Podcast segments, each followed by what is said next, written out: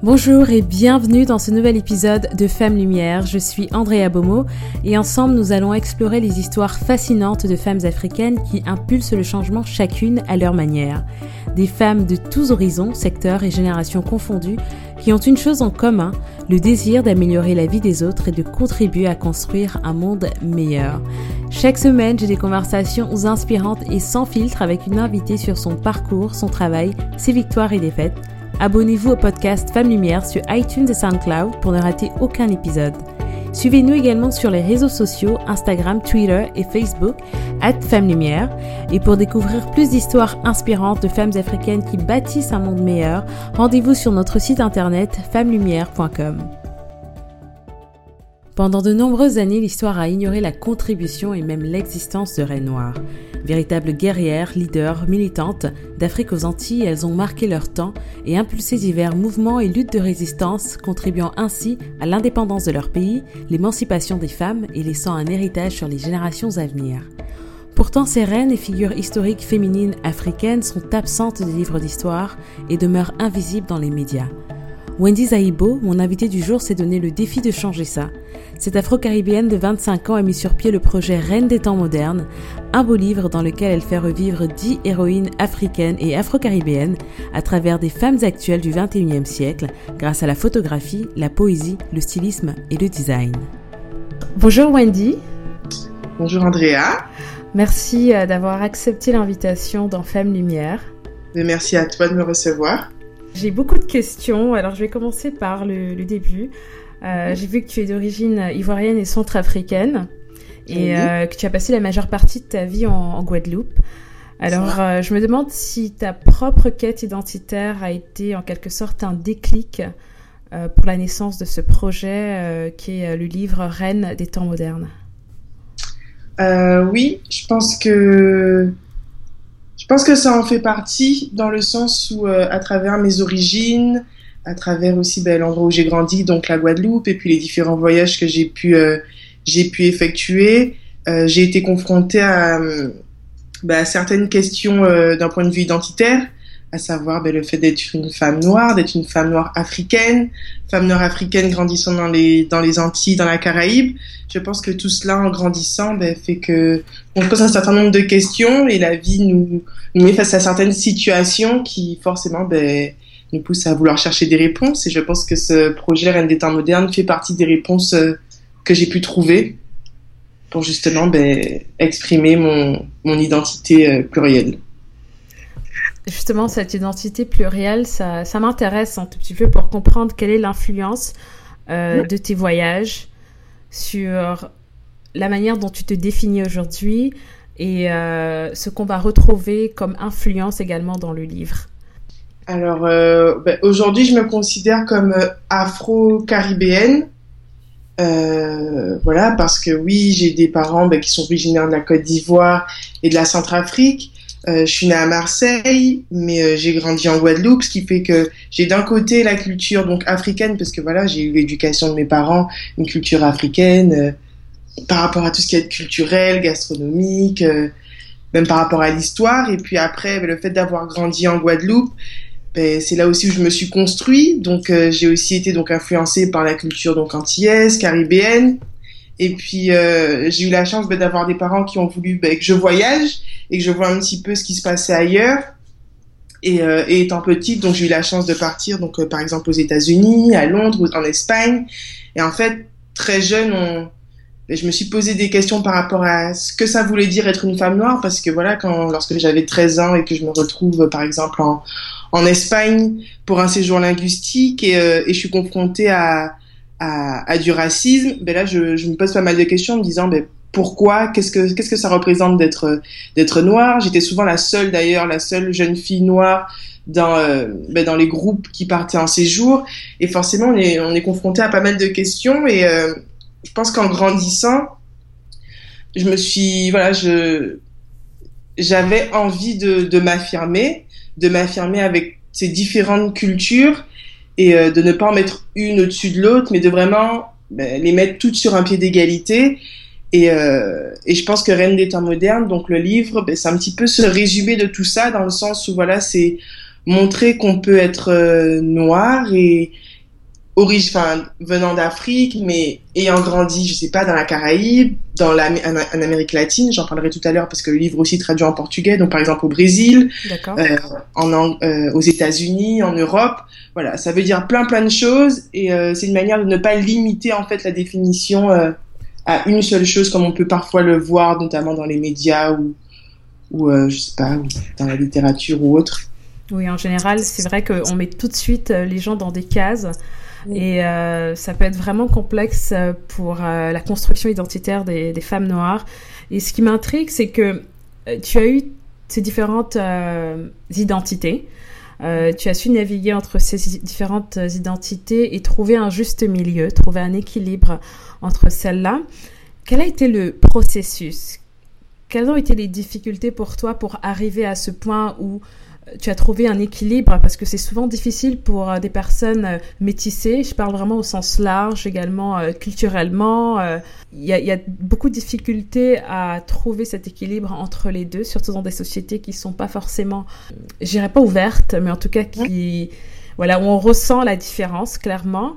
Comment comment s'est passé le cheminement de, de la Wendy qui se posait des questions à 13 ans à celle que tu es aujourd'hui?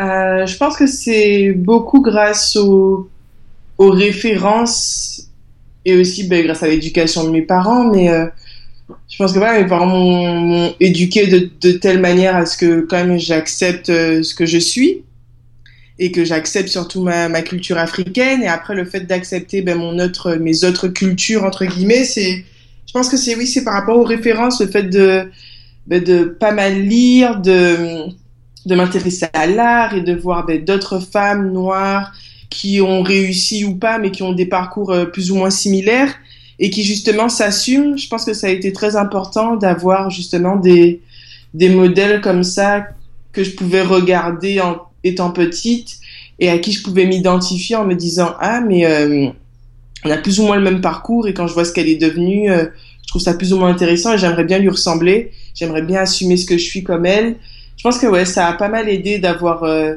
d'avoir des modèles et des personnes euh, que je pouvais regarder et entre guillemets admirer euh, de loin.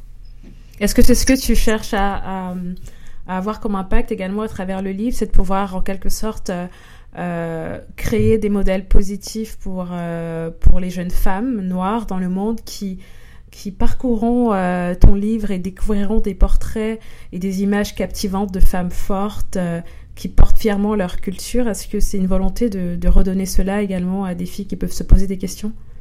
Oui, je pense que ça en fait partie dans le sens où, pour moi, il y, a avait, un véritable, il y a toujours un véritable manque historique à ce niveau-là, c'est-à-dire que lorsqu'on est noir, en tout cas en France, parce que c'est là où j'ai fait mes études, lorsqu'on est noir en France et qu'on va à l'école et qu'on qu'on apprend l'histoire de la France, euh, on met beaucoup de côté l'histoire euh, de l'Afrique, en tout cas l'histoire de l'Afrique avant la colonisation. Et donc en grandissant, en étant une petite fille noire, on a l'impression que l'histoire de l'Afrique et l'histoire des Noirs commence avec l'esclavage. On se dit pas qu'il y a eu des choses avant, on se dit pas, on a l'impression que voilà, on est on est né victime et euh, on vit en tant que victime. Et ça a un impact sur euh, la personnalité en fait. Exactement, je pense que ça a un véritable impact sur la manière dont on se on se voit dans la société, on se voit par rapport aux autres. Et, euh, et je pense que c'est important, surtout qu'il y a, y a des choses, il y a des grandes femmes, des grands hommes qui ont existé. Donc c'est pas comme si c'était une histoire qu'on inventait, c'est une histoire qui existe, mais qui n'est pas connue. Et, euh, et d'où l'intérêt de la réhabilité, c'est-à-dire que c'est bah, de permettre à toutes ces jeunes filles ou tous ces jeunes hommes qui, euh, qui grandissent en se disant, euh, de toute façon, moi je suis né je sais pas, euh, j'ai toujours été esclave ou victime, etc. En se disant non, non. Euh, avant la, avant l'esclavage, il y avait des royaumes, euh, il y avait des rois, des reines en Afrique, des personnes qui ont fait des grandes choses, de grands intellectuels, de grands artistes. Et il est important, je pense que ça, ça permet aussi de, bah, se voir différemment. Et est-ce que tu penses qu'à un moment donné, enfin ça c'est mon point de vue, dans le sens où euh, évidemment la recherche historique elle est importante parce que ça permet non seulement de changer notre imaginaire, parce que savoir qu'il y a eu des reines et des rois, euh, qu'il y a eu des inventions, euh, qu'il y a eu un, un, une vraie source d'intelligence pour le monde en Afrique, c'est quelque chose qui renforce et qui peut, renforcer, je pense, encore aujourd'hui euh, la confiance en soi de beaucoup de jeunes Africains. Mais est-ce qu'il n'est pas aussi important d'avoir des modèles plus contemporains, des modèles à qui on peut s'identifier, parce que j'ai l'impression qu'on assiste parfois à une sorte de, euh, de nostalgie malsaine où euh, on se retrouve à, à fantasmer sur euh, l'Afrique d'avant, l'Afrique des royaumes, l'Afrique puissante, l'Afrique euh, qui dominait le monde, et qu'on coupe vraiment le contact avec la réalité qui fait qu'aujourd'hui, on, est dans un monde euh, qui est dominé, que ce soit visuellement, culturellement, euh, artistiquement, par des influences africaines, sans pour autant que cela soit reconnu, sans pour autant que le crédit soit donné. Alors, est-ce qu'il n'y a pas un équilibre à chercher entre l'Afrique d'avant et celle d'aujourd'hui? Si, clairement, mais je pense que si ce, cette manière dont on met en avant l'Afrique d'avant est bien faite et de manière consciencieuse et avec une vraie volonté de de mettre en avant ce qui a existé sans vouloir euh, extrapoler, sans vouloir euh, ben, mettre des paillettes euh, sur une histoire euh, juste pour, euh, pour, je sais pas, vendre du rêve. Mm -hmm. Je pense que l'équilibre se fait tout seul en fait. Parce que quoi qu'il arrive, je pense qu'il est vraiment important ben, de regarder sur, de, de, regarder le passé, de voir dans l'histoire parce que c'est ce qui permet de se tourner vers l'avenir. Euh, sans connaître le passé, je pense qu'on fait de grosses erreurs dans le sens où ben, on ne peut pas se servir des erreurs qui ont déjà été faites, euh, on manque de connaissances, on est un peu dans l'ignorance. Donc je pense que c'est vraiment important de connaître ce passé, de l'étudier et puis de le mettre en avant, surtout que je pense qu'il y a un vrai manque pour la population africaine et la diaspora, c'est-à-dire qu'on a été vraiment coupé de cette histoire-là. Donc euh, je pense que c'est peut-être aussi lié à ça qu'on est un petit peu euh, ben, cette espèce de, de cette volonté de véritablement la mettre en avant, c'est que voilà, on a eu on a eu un manque mais oui, je pense aussi d'un autre côté, il faut aussi se concentrer sur le présent parce que c'est le présent qui est important et c'est ce qu'on construit pour demain qui est important. Donc, euh, faut trouver un équilibre, mais je pense que si les choses sont faites euh, de manière sincère, l'équilibre au final il se fait naturellement. Tout à fait. Et quel est le message que tu souhaites passer à travers ce livre?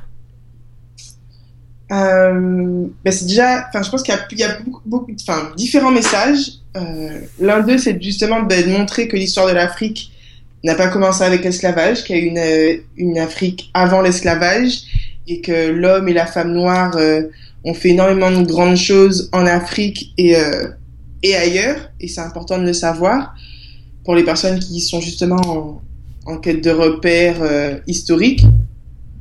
Et puis il y a aussi un côté esthétique parce que voilà, je mets en avant euh, dix femmes noires qui ont marqué l'histoire, mais je les fais revivre à travers des femmes actuelles, donc à travers la photographie donc des femmes du 21e siècle, et j'ai essayé de sélectionner 10 modèles à la beauté très diverse et variée, pour justement montrer aussi que la beauté noire n'est pas une beauté uniforme, parce qu'on a souvent tendance à, à, mettre en avant une espèce de cliché de la beauté noire, euh, le mannequin qui fait 1m90, euh, cheveux, cheveux très courts, euh, voilà. Donc c'est montrer que voilà, en Afrique, c'est un continent qui est énorme avec une population riche, des ethnies, avec voilà des plusieurs esthétiques différentes à mettre en avant. Et aussi bah, à travers les traductions que je propose, donc français, anglais, portugais, bah, que l'Afrique c'est un continent où on parle plusieurs langues. Donc euh, c'est un continent qui à lui tout seul est déjà dans la globalisation, est déjà international et que et voilà, c'est important de le savoir et, et de le faire savoir aux autres. Quand je parcours les, euh, les visuels, donc euh, les visuels euh, qui sont des extraits de, du livre, il y a quelque chose qui me, il y a quelque chose de captivant. Donc c'est pas en, en, les modèles elles-mêmes, c'est plutôt dans dans le choix des couleurs. Alors je trouve des couleurs très nobles, les symboles que je trouve aussi intéressants. J'ai vu des symboles du Ghana, par exemple, dans certains visuels. Euh, donc il y a quelque chose qui vient toucher mon imaginaire à moi. Donc je trouve que c'est très puissant et on ressent également différentes euh, influences artistiques. Alors ma question c'est de savoir pourquoi avoir choisi l'art comme canal premier pour véhiculer ton message. Euh, bonne question. je pense que c'est parce que c'est quelque chose que j'ai toujours aimé Euh, je pense que j'ai une certaine sensibilité sans être pour autant artiste, mais j'ai toujours aimé la culture, j'ai toujours aimé l'art, sans vraiment savoir pourquoi en plus. Mais les couleurs, etc., ce sont des choses qui m'attirent beaucoup. Et c'est vrai que par rapport à Reine des temps modernes, ce qui a été très drôle, entre guillemets, c'est que, euh, enfin pour la petite histoire, moi j'ai écrit les textes et en fait après j'ai fait appel à un graphiste que j'ai rencontré sur internet, à qui j'ai présenté le projet pour lui demander de me donner un coup de main sur la partie mise en page, car j'avais pas forcément les les euh, ben, les outils pour euh, ce qui est Photoshop, etc. pour euh, pour réaliser tout cela. Mais en fait, j'avais vraiment, j'imaginais, j'avais déjà le visuel dans ma tête en fait. Je voyais ce livre en bois avec une couverture sérigraphiée, avec les photos de cette manière, les pages qui se déplient. Donc c'est quelque chose que j'avais déjà imaginé dans ma tête et voilà, il me fallait pour moi réussir à le mettre, bah, à le faire vivre. Et la chance que j'ai eue, c'est que je suis tombée sur quelqu'un qui voyait les choses exactement comme moi. Et j'ai même pas besoin de terminer ma phrase, que déjà il réussit, il, ben, il, il, se rend compris. ça, c'était assez génial. Et, euh, et pourquoi l'art? Parce que je pense que je pense que l'art a un pouvoir assez extraordinaire qui parle à tout le monde. Il peut parler à tout le monde et euh, et moi je suis pas forcément quelqu'un qui prône l'art pour l'art. Je pense que l'art se doit de véhiculer des messages, surtout dans le dans l'ère dans laquelle on vit, parce que c'est un véritable outil pour faire passer des choses, pour faire passer des messages, et euh, je pense que c'est l'un des derniers outils qui touche encore la jeunesse, qui touche encore le plus grand nombre, et euh, voilà, pourquoi ne pas l'utiliser pour faire passer des messages à la fois importants, mais de manière un peu sexy, comme on dit. c'est ça. Et, et j'ai aussi une autre question sur le contenu. Mhm. Euh, alors j'ai un tout petit peu parcouru la description, j'ai vu qu'on retrouve des reines euh, des, quatre coins du continent, littéralement, donc euh, euh Ablapoku, Nandi, d'Afrique du Sud, Amina de Zaria, du Nigeria, enfin j'ai vraiment retrouvé un tout petit peu différentes icônes africaines. Et, euh, et, je sais que c'est souvent difficile de, faire ce travail de recherche-là, parce que vu que c'est une partie de l'histoire qui n'a pas été documentée ou qui a été euh, très peu documentée et qu'on retrouve beaucoup euh, d'erreurs ou de, contradictions dans l'histoire telle qu'elle est telle qu'elle est véhiculée aujourd'hui, notamment sur Internet, on retrouve un tout petit peu de tout. Comment s'est effectué le travail de recherche et de documentation sur les reines qui figurent dans le livre et, et, les, les, héroïnes, j'ai envie de dire, qui figurent dans le livre, sachant qu'il y a peu d'informations fiables disponibles? Mais en fait, j'ai essayé de d'utiliser plusieurs, plusieurs sources et de les recouper. C'est-à-dire qu'au début, j'ai commencé à regarder sur Internet, et c'est vrai que sur Internet, j'avais à chaque fois plusieurs informations qui parfois étaient en totale contradiction. Mm. Et euh, après, ben, j'ai lu aussi pas mal de bouquins et euh, des articles universitaires qu'il y avait eu sur le sujet. Il y en a pas beaucoup, mais il y en a quand même qui sont de très bonne qualité. Et je pense notamment à, un livre de Sylvia Serbin. Reine et héroïne euh, africaine. Exactement. Oui, c'est vrai que c'est l'un des classiques euh, sur le sujet. Ouais. L'un des plus complets, ouais.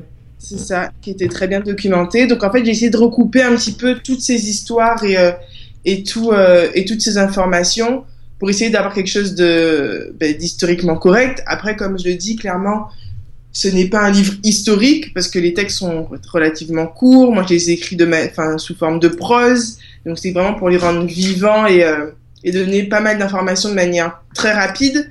Mais euh, l'idée, c'est voilà de titiller l'attention pour justement pousser les gens à faire plus de recherches derrière s'ils veulent approfondir leurs connaissances sur sur les héroïnes. D'accord. Et comment s'est passé le travail créatif du coup euh, Les modèles euh, qui ont été choisis? Déjà, tu m'as expliqué que tu, tu, as choisi différentes beautés pour représenter euh, différents canons de beauté qui représentent toute l'Afrique en fait, les racines africaines. Et comment ça s'est passé du du casting entre guillemets, donc rechercher euh, les filles, de la création euh, euh, graphique, des photos, du texte. Comment s'est passé tout ça Si tu peux un tout petit peu nous, expliquer le process? Alors ça, ça a été l'une des plus grosses, l'une des parties les plus importantes du projet parce que ça a pris pas mal de temps. Ça, c'est, on va dire que le la mise en place du shooting a duré à peu près six mois. D'accord. Euh, comment ça s'est passé? En fait, moi, une fois que j'avais rencontré donc l'artiste avec qui je j'ai travaillé sur la mise en page, Johan Pedre, qui est graphiste. On a travaillé ensemble pour la l'organisation de ce shooting. Donc, il a fallu se constituer une équipe. Donc, euh, j'ai pu, euh, j'ai eu la chance d'avoir donc une styliste, Sabrina Gamba, qui nous a qui nous a car il faut savoir que toutes les tenues, on les a dessinées et créées ensemble. D'accord. Euh, un photographe, Manu Dorlis, pour le shoot des photos. On a fait aussi appel à deux, euh, deux accessoiristes, donc euh, deux bijoutiers plutôt. Euh, Mapa Polo Brasil, donc c'est une marque brésilienne, et Nacho Jewel, c'est une marque argentine, mais qui sont tous les deux basés à Paris, qui ont gentiment accepté de nous passer des bijoux, parce que c'était vraiment plus dans l'esprit de, de ce qu'on cherchait, des choses dorées, en cuivre, etc. Et, euh, et ensuite, pour les modèles, ben, ça n'a pas été trop compliqué dans le sens où moi j'avais déjà une idée, enfin, comme je te l'ai dit, je voulais absolument euh, 10 beautés différentes. Et ce que j'ai fait, c'est que j'ai pioché dans mes copines. Ah, c'est pratique. Tout simplement parce que je me suis dit, ben, ben, j'ai la chance d'avoir des copines qui se ressemblent pas du tout, euh, que je trouve aussi très jolies, et je me suis dit, ben, pourquoi pas faire passer mon message aux personnes qui sont déjà le plus proches de moi avant de le faire passer aux autres. Et puis si ça passe auprès d'elles, c'est que ça a de grandes chances de passer auprès des autres. Donc euh, c'est un peu comme ça que ça s'est passé. Je leur ai présenté le projet en leur expliquant un petit peu ce que je voulais et si ça les intéressait. Et elles ont toutes été ok. Donc euh, donc voilà, j'ai la chance d'avoir des copines très très gentilles. ah, ça aide. Exactement. Et puis après, euh, donc après, on, on, a fait quelques réunions pour justement se mettre d'accord par rapport à, à ce qu'on voulait de manière artistique avec euh, donc le photographe, l'accessoiriste, la styliste, euh, même par rapport aux tenues, sur les essayages, etc. Et puis après, au bout de six mois, on a eu euh, ben, la chance d'avoir un, un, studio qui s'appelait 79 bis euh, sur Paris et dans lequel ben, on a pu shooter nos photos nos photos ben, pour le livre, sachant qu'on a aussi, euh, j'ai oublié de les citer, mais deux coiffeuses et deux maquilleuses qui, euh, avec justement avec qui on a travaillé aussi parce qu'on a créé les maquillages et créé donc toutes les coiffures pour chaque euh, pour chaque reine. Donc en fait, tu as une véritable équipe derrière ce projet. Complètement. Et comment est-ce que tu gères ça? Parce que j'imagine qu'il y a des coûts qui vont avec. Euh, est-ce que euh, vous avez bénéficié jusqu'à présent d'une aide ou est-ce que c'est un projet qui est complètement financé par toi? Ben, Pour le moment, je finance tout en fonds propres parce que oui, je travaille à côté, donc euh, tout Reine des temps modernes, c'est un peu mon shopping de tous les mois. On troque le shopping. Pareil, par rapport au, ben, notamment par rapport au shooting, j'ai du tout financé tout financé en fonds propres. Et euh, après, j'ai eu la chance d'avoir aussi pas mal de personnes qui euh, qui ont gracieusement en fait euh, ben, travaillé sur le projet parce qu'elles aimaient, parce qu'elles trouvaient le projet intéressant, parce que elles avaient envie de faire partie de l'aventure. Et, et, ça aussi, ça a été d'une grande aide et, et je, les je, les en remercie parce que sinon, c'est vrai que ça aurait été très vite compliqué. J'ai vu que tu avais fait une campagne de crowdfunding. Oui. Euh, ce qui n'a pas fonctionné, du moins qui n'a pas atteint l'objectif. Pourquoi? Alors, j'ai voulu, on, on, a voulu tenter une campagne de crowdfunding fin janvier 2016. L'idée, c'était de pouvoir euh, auto-éditer donc 250 livres euh, en auto-édition, donc, c'est-à-dire ne pas passer par des maisons d'édition et de pouvoir tout faire soi-même, gérer la production, etc., etc. Pourquoi faire une campagne de crowdfunding? Ben, L'idée, c'était ben, de pouvoir être indépendant, en fait, de tenter le coup de l'indépendance, de l'auto-édition surtout parce que j'avais aussi déjà quelques retours, parce que je m'étais déjà quand même tournée vers quelques maisons d'édition pour avoir des retours, et j'avais eu des retours négatifs. Ah oui? Pour cause de manque de moyens ou euh, projet trop cher, etc. Et aussi le fait bah, que je suis, une, enfin, je suis jeune auteur, je suis pas connue du tout, donc euh, mm. voilà.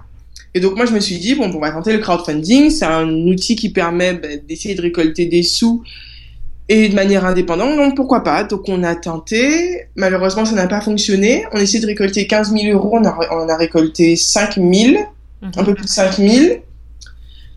Euh, ça a été 40 jours extrêmement épuisants, mais, euh, mais euh, au final ça a été très enrichissant et je regrette pas du tout parce que ça nous a permis d'avoir une certaine visibilité. Mmh. Et il y a beaucoup de choses que je n'avais pas forcément compris avant la campagne que je comprends ben, plus ou moins maintenant en termes de communication, de gestion de projet, etc. Et euh, peut-être que c'était peut-être que c'était un petit peu tôt, je ne sais pas. Mais euh, mais bon, on est sur autre chose et puis euh, et puis ça nous a permis quand même d'avoir de de belles opportunités. Donc c'était un mal pour un bien. Et donc, quelle est la stratégie à présent pour, pour le livre? Est-ce que ça reste en auto-édition? Oui, alors là, on n'a pas changé d'avis à ce niveau-là. Pourquoi? Ben, Toujours pour les mêmes raisons, parce que voilà, on a quand même de bons retours par rapport aux maisons d'édition quand on les contacte, par rapport au contenu, par rapport au projet, ils disent que c'est un beau projet, que le contenu est intéressant, etc. Donc à ce niveau-là, je sais, enfin on n'est pas forcément inquiet, mais à chaque fois c'est toujours la même chose. Oui, mais euh, il faut que vous apportiez une partie, euh, une partie des sous et qu'on mette le mhm. reste. Euh, sachant qu'à part qui dit maison d'édition dit aussi ben une certaine, ils ont, ils auront un regard sur le, le contenu, etc. Donc, résultat, on s'est dit, voilà, on le tente en auto-édition et puis on, verra par la suite. Et donc, après la campagne de crowdfunding, on a pris un petit peu le temps de, bah, réfléchir et de voir quelles étaient les solutions qui s'offraient à nous. Et, euh, et en fait, ce qui va se passer, c'est qu'en septembre, donc à la rentrée, on va lancer un site internet, donc euh, au nom du projet, www.reine-des-temps-modernes.com, qui permettra au grand public de précommander et commander euh, le livre Reine des temps modernes. Sachant que je l'ai peut-être pas encore dit, mais il y aura deux éditions. D'accord. Livre. Et en fait, comment ça va fonctionner? Vu qu'en fait la grosse problématique pour nous c'était de ne pas avoir les fonds au départ pour lancer la production. L'idée de la précommande, c'est que le public ben, paye son livre en avance. À partir du moment où on atteint les 50 précommandes, nous, derrière, on peut lancer la production auprès de nos imprimeurs. Et ensuite, expédier directement au lecteur. Ok. Voilà. C'est un peu le, notre, notre, nouvelle, notre nouvel objectif. Se lancer dans la précommande. D'accord. Ok, donc c'est un modèle, euh, ça reste indépendant, mais euh, c'est juste euh, stratégie différente en fait. Exactement. D'accord. Et si tu pouvais parler un tout petit peu du du process, mais plus des difficultés que tu as rencontrées pour euh, arriver à, à, la publication de ce livre Parce que je sais qu'il y a énormément de jeunes auteurs, notamment des femmes, euh, qui se lancent dans, dans des projets de livres, euh, qui choisissent aussi l'auto-édition, mais c'est pas toujours très facile, c'est pas toujours aussi évident qu'on le pense. Mmh. quelles sont les erreurs que tu as faites et euh, qu'est-ce que tu aurais fait différemment si tu en avais la possibilité? Euh, fait différemment, je ne sais pas parce que vu que je n'ai pas terminé, peut-être que je et euh, je m'en rends pas compte. Mais, euh, mais les difficultés que j'ai rencontrées, tout d'abord, ça a été de penser que tout allait se faire vite en fait. Et, ah, et ça, ça a été une, une grosse erreur, c'est que moi, enfin, dans ma tête, je m'étais dit, voilà, je me lance là-dedans, en un an, c'est bouclé, c'est plié, on n'en parle plus. Et en fait, euh, comme tu l'as dit, on fait face à des difficultés, des situations imprévues qui débarquent et qu'il faut savoir gérer euh, au jour le jour et qui prolongent, qui voilà, qui font que les choses prennent un peu plus de temps que prévu. Et donc, c'est être vraiment patient parce que c'est vraiment pas facile ben, de faire face justement à ces difficultés. Si je peux te citer un exemple, nous, qu'est-ce qu'on a eu comme euh, comme difficulté, par exemple? Ben, on a eu un, un problème avec les images pour la mise en page, par exemple, où, euh, où, notre photographe, en fait, euh, est tombé euh, gravement malade. Et, et donc, pas de pas d'image travaillée pendant quatre mois. Donc, ce qui veut dire que tu prolonges la date de quatre mois, mm. sans compter le fait que le graphiste, son ordinateur est planté, ça aussi tu le prévois pas. non, enfin bref. C'est toutes ces petites choses-là que tu ne prévois pas, auxquelles tu ne penses même pas, parce que dans, ton, dans ta tête, euh, tout est bien, tout est beau, euh, tout va bien se passer. Et, euh, et, ouais, je pense que la première chose, c'est qu'il faut être ultra patient, il faut prendre les choses avec beaucoup de, avec beaucoup de recul. Je dis ça comme ça, mais c'est pas toujours facile. Super. Sur le coup, je rigole pas tout le temps. Euh, j'ai même des fois envie de me dire, mais pourquoi, pourquoi tu t'es lancé là-dedans? Quelle idée? C'est des tracas pour rien. Mais après voilà, on se dit on s'est lancé, donc euh, on va pas on va pas arrêter un si un si bon chemin quoi. Donc ouais, être patient et après ben, bien s'entourer parce que je pense que ça aussi c'est ultra important. Être entouré de personnes qui croient en, en vous, qui croient qui croient au projet et euh, et qui ont envie d'aller aussi loin que vous quoi. Ça je pense aussi que c'est que c'est important parce que tout seul c'est pas facile. Et euh, comme on dit, ben, tout seul on on avance, mais à plusieurs on va beaucoup plus loin. Donc euh, ouais il faut, il faut essayer de bien s'entourer et, et d'avoir des personnes qui voient les choses un petit, un petit peu de la même manière que soi. Ça aide. Ok. Et, euh, et voilà, après, après quoi d'autre comme difficulté euh, Ouais, il faut garder son sang-froid, faut pas s'énerver. Sourire. C'est-à-dire que tout arrive pour une raison et que c'est que du bonheur.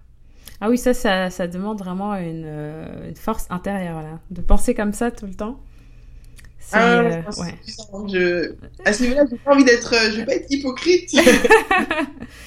c'est clair que c'est épuisant, que c'est pas toujours facile, que ça, c'est un vrai travail psychologique de tous les jours. Mais, euh, mais ça en vaut la peine parce que lorsqu'on, lorsqu'on a des petites victoires, après, c'est tout bête, mais par exemple, tu vois, le fait de pouvoir faire l'interview avec toi, de te rencontrer, euh, d'avoir été, euh, je sais pas moi, euh, publié sur d'autres médias, etc., d'avoir, d'avoir rencontré cette, certaines personnes. Enfin, toutes ces petites choses-là, ce sont des petites victoires et on se dit, voilà, on fait pas les choses pour rien, donc, euh, Ça booste. voilà, c'est pour ça, quoi. Mm. Et dis-moi, quel impact est-ce que tu souhaiterais que, que ce livre, Reine des temps modernes, ait sur les jeunes femmes?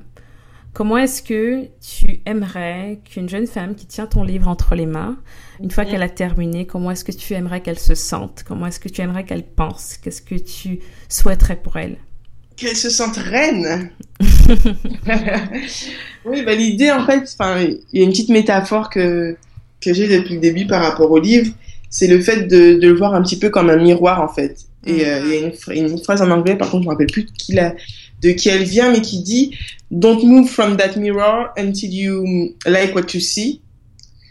Et c'est vraiment ça en fait. C'est à partir du moment où tu ouvres ce livre et que tu te plonges dedans et que tu te regardes dedans, ne le referme pas tant que tu n'as pas pris conscience de la valeur, de ta valeur, de ce que tu es en tant que femme, en tant que reine et que l'esprit de ces héroïnes. Parce que pour moi, ça aussi c'est très important dans la tradition africaine. Il y a quelque chose que j'aime beaucoup, c'est le côté euh, l'importance des ancêtres et euh, la place qu'ils occupent dans la vie de tous les jours et l'esprit qui peut, leurs esprits qui peuvent bah, nous, nous pousser un peu chaque jour.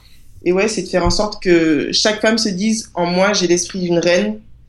Et voilà, c'est à moi de- d'en prendre conscience et, et de le faire savoir au monde. Mhm. C'est important.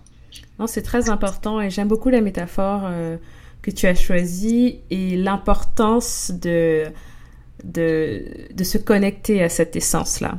Donc, l'essence vraiment de ces femmes qui se sont battues euh, avant nous, qui ont laissé un héritage et qui malheureusement restent invisibles pour la plupart, euh, pour la plupart des, des, des hommes et des femmes hein, et du monde Ouais. entier. C'est juste que c'est une histoire qui a été dissimulée pendant longtemps et qui commence à refaire surface petit à petit.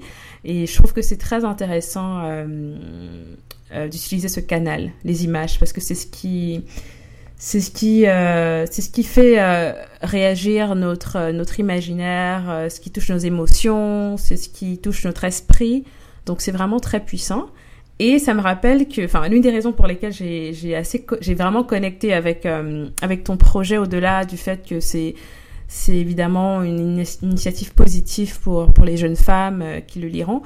C'est le fait que il y a environ un an et demi, Mhm. donc j'ai réalisé un shooting euh, photo inspiré d'une euh, d'une déesse que que j'admire et à laquelle je suis connectée euh, personnellement. Je pense que je me sens je me sens connectée et qui m'inspire beaucoup, c'est Isis.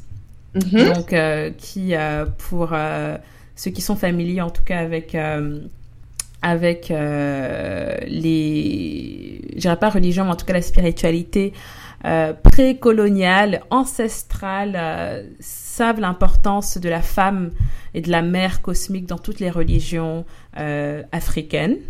Et, donc pour moi, ça a toujours été comme un symbole, mais comme il n'y a pas d'image en fait, il n'y a aucune représentation euh, aucune photo évidemment parce qu'on parle de divinité. Il n'y a pas de photo, il n'y a pas de représentation, il y a juste un symbole, il y a juste un, esprit, une énergie qui est celle de la mer. Eh bien, j'ai j'ai réalisé un shooting dans lequel j'étais euh, le modèle. Euh, dans lequel j'ai pensé les costumes, euh, le, le, le, le, stylisme, vraiment tout de A à Z, et que j'ai réalisé avec un photographe qui s'appelle William Sai, qui, qui est un génie du Cameroun. Et en fait, c'est drôle parce que ce qui ressort de, de ce shooting, je te l'enverrai. je te l'enverrai. Ben franchement, j'aimerais bien voir. Euh, tu, comprendras ce que je veux dire par là, c'est que euh, les couleurs, le euh, l'esthétique, les codes visuels, l'énergie qui s'en dégage est très similaire à, à ce que j'ai ressenti quand j'ai ouvert ton livre. Donc, quand j'ai ouvert ton livre, quand j'ai vu les, les, les images ah, que tu m'as envoyées, voilà, c'est très similaire et ça veut dire quelque part, peut-être, qu'il y a comme un imaginaire commun, mm. peut-être au fond de nous, peut-être plus ancré chez les femmes, parce qu'on est beaucoup plus connecté à nos émotions, à notre intuition. Il y a comme ce réservoir euh, euh, d'imaginaire commun où on puise parfois des inspirations sans pour autant avoir lu ou pour autant avoir été exposé à des images de ces reines ou, ou de ces divinités. Et donc j'ai trouvé ça super intéressant et je t'enverrai, euh, je t'enverrai euh, quelques photos ah pour que tu que tu puisses voir. Et, et je vais raconter juste ça pour aussi souligner l'importance de ce projet, même sur le plan, comme tu l'as mentionné, spirituel parce que j'imagine que euh, ça va révéler euh, et éveiller beaucoup de questionnements chez les personnes qui vont lire ce livre-là. Comme tu l'as dit, tu as juste, euh, tu as fait des textes courts. Qui vont attiser la curiosité des personnes qui vont lire et donc forcément ça va peut-être créer comme une quête intérieure ou, ou l'envie d'en savoir plus et je pense que ça c'est vraiment c'est vraiment quelque chose de positif et donc, félicitations pour ce beau projet, Wendy. Et euh, j'espère euh, pouvoir euh, voir ce projet prendre également une autre ampleur après le livre, qui est déjà un gros pas en avant. J'espère pouvoir te voir prêcher, prêcher ton évangile de, de, de, la confiance de soi, de l'estime de soi, de l'acceptation de soi euh, bah, partout, partout le vent t'emmènera. C'est gentil, on croise les doigts. C'est tout ce que je te souhaite. Pour terminer, j'aimerais te demander un message que tu aimerais bien faire passer aux jeunes femmes africaines qui nous écoutent. Un message du cœur. Je pense que c'est important d'avoir confiance en soi, de, de s'écouter. C'est voilà, vraiment essayer de saisir cette petite voix qu'on a en nous et qui, qui a envie de faire des choses euh, qui parfois sont en désaccord avec ce que veut la société ou ce que veut notre entourage, ce que veut l'environnement. Je pense que voilà, on a chacun des choses à faire sur cette petite planète et, euh, et il est important de s'écouter, d'avoir confiance en soi et puis euh, puis comme euh, comme j'aime le dire, on a toujours la voix des ancêtres derrière qui, qui nous pousse. Donc euh, si jamais on le veut, les choses feront en sorte de se faire comme il faut. Donc voilà, juste ayez confiance en vous et puis euh, écoutez-vous et, et le reste se passera comme il faut. Très beau message. merci beaucoup Wendy et merci euh, pour ce beau projet que j'espère euh, aura beaucoup de succès dans les mois à venir. N'hésite pas à bien évidemment me tenir au courant de la suite et quand le livre sera disponible, je n'hésiterai pas à m'en procurer un pour mon salon et puis pour tous ceux qui viendront me visiter pour que tout le monde puisse le voir. Et par contre, j'ai oublié de dire une petite chose. Oui. Qui est importante, c'est que notamment sur le site, il n'est pas encore lancé, mais on a une page qui est déjà ouverte par rapport au site. Et euh, les personnes qui souhaitent, euh, enfin, les le public a déjà la possibilité de s'inscrire sur le site à la newsletter pour bénéficier d'un bon de réduction sur leur précommande lorsqu'il sortira. Voilà, ça peut être intéressant. D'accord. Et donc, tu peux nous rappeler l'adresse du site internet, s'il te plaît? Alors, www.rennes avec un S des temps modernes.com. Très bien. Pour ceux qui sont intéressés évidemment par ton projet et qui aimeraient euh, te suivre sur Instagram, Twitter, Facebook, euh, tu peux également donner euh, des informations à ce sujet euh, oui, avec grand plaisir. Donc, euh, si vous voulez nous suivre sur les réseaux sociaux, vous pouvez nous suivre sur Facebook. Donc, euh, le nom de la page, c'est Reine des temps modernes aussi. Instagram, pareil, Reine des temps modernes. On a aussi un blog sur Tumblr qui s'appelle Queens of Modern Times, donc Reine des temps modernes en anglais. Et, et voilà, on est aussi présent sur SoundCloud, Pinterest, mais vous aurez toutes les informations sur, sur la page Facebook si vous vous y rendez.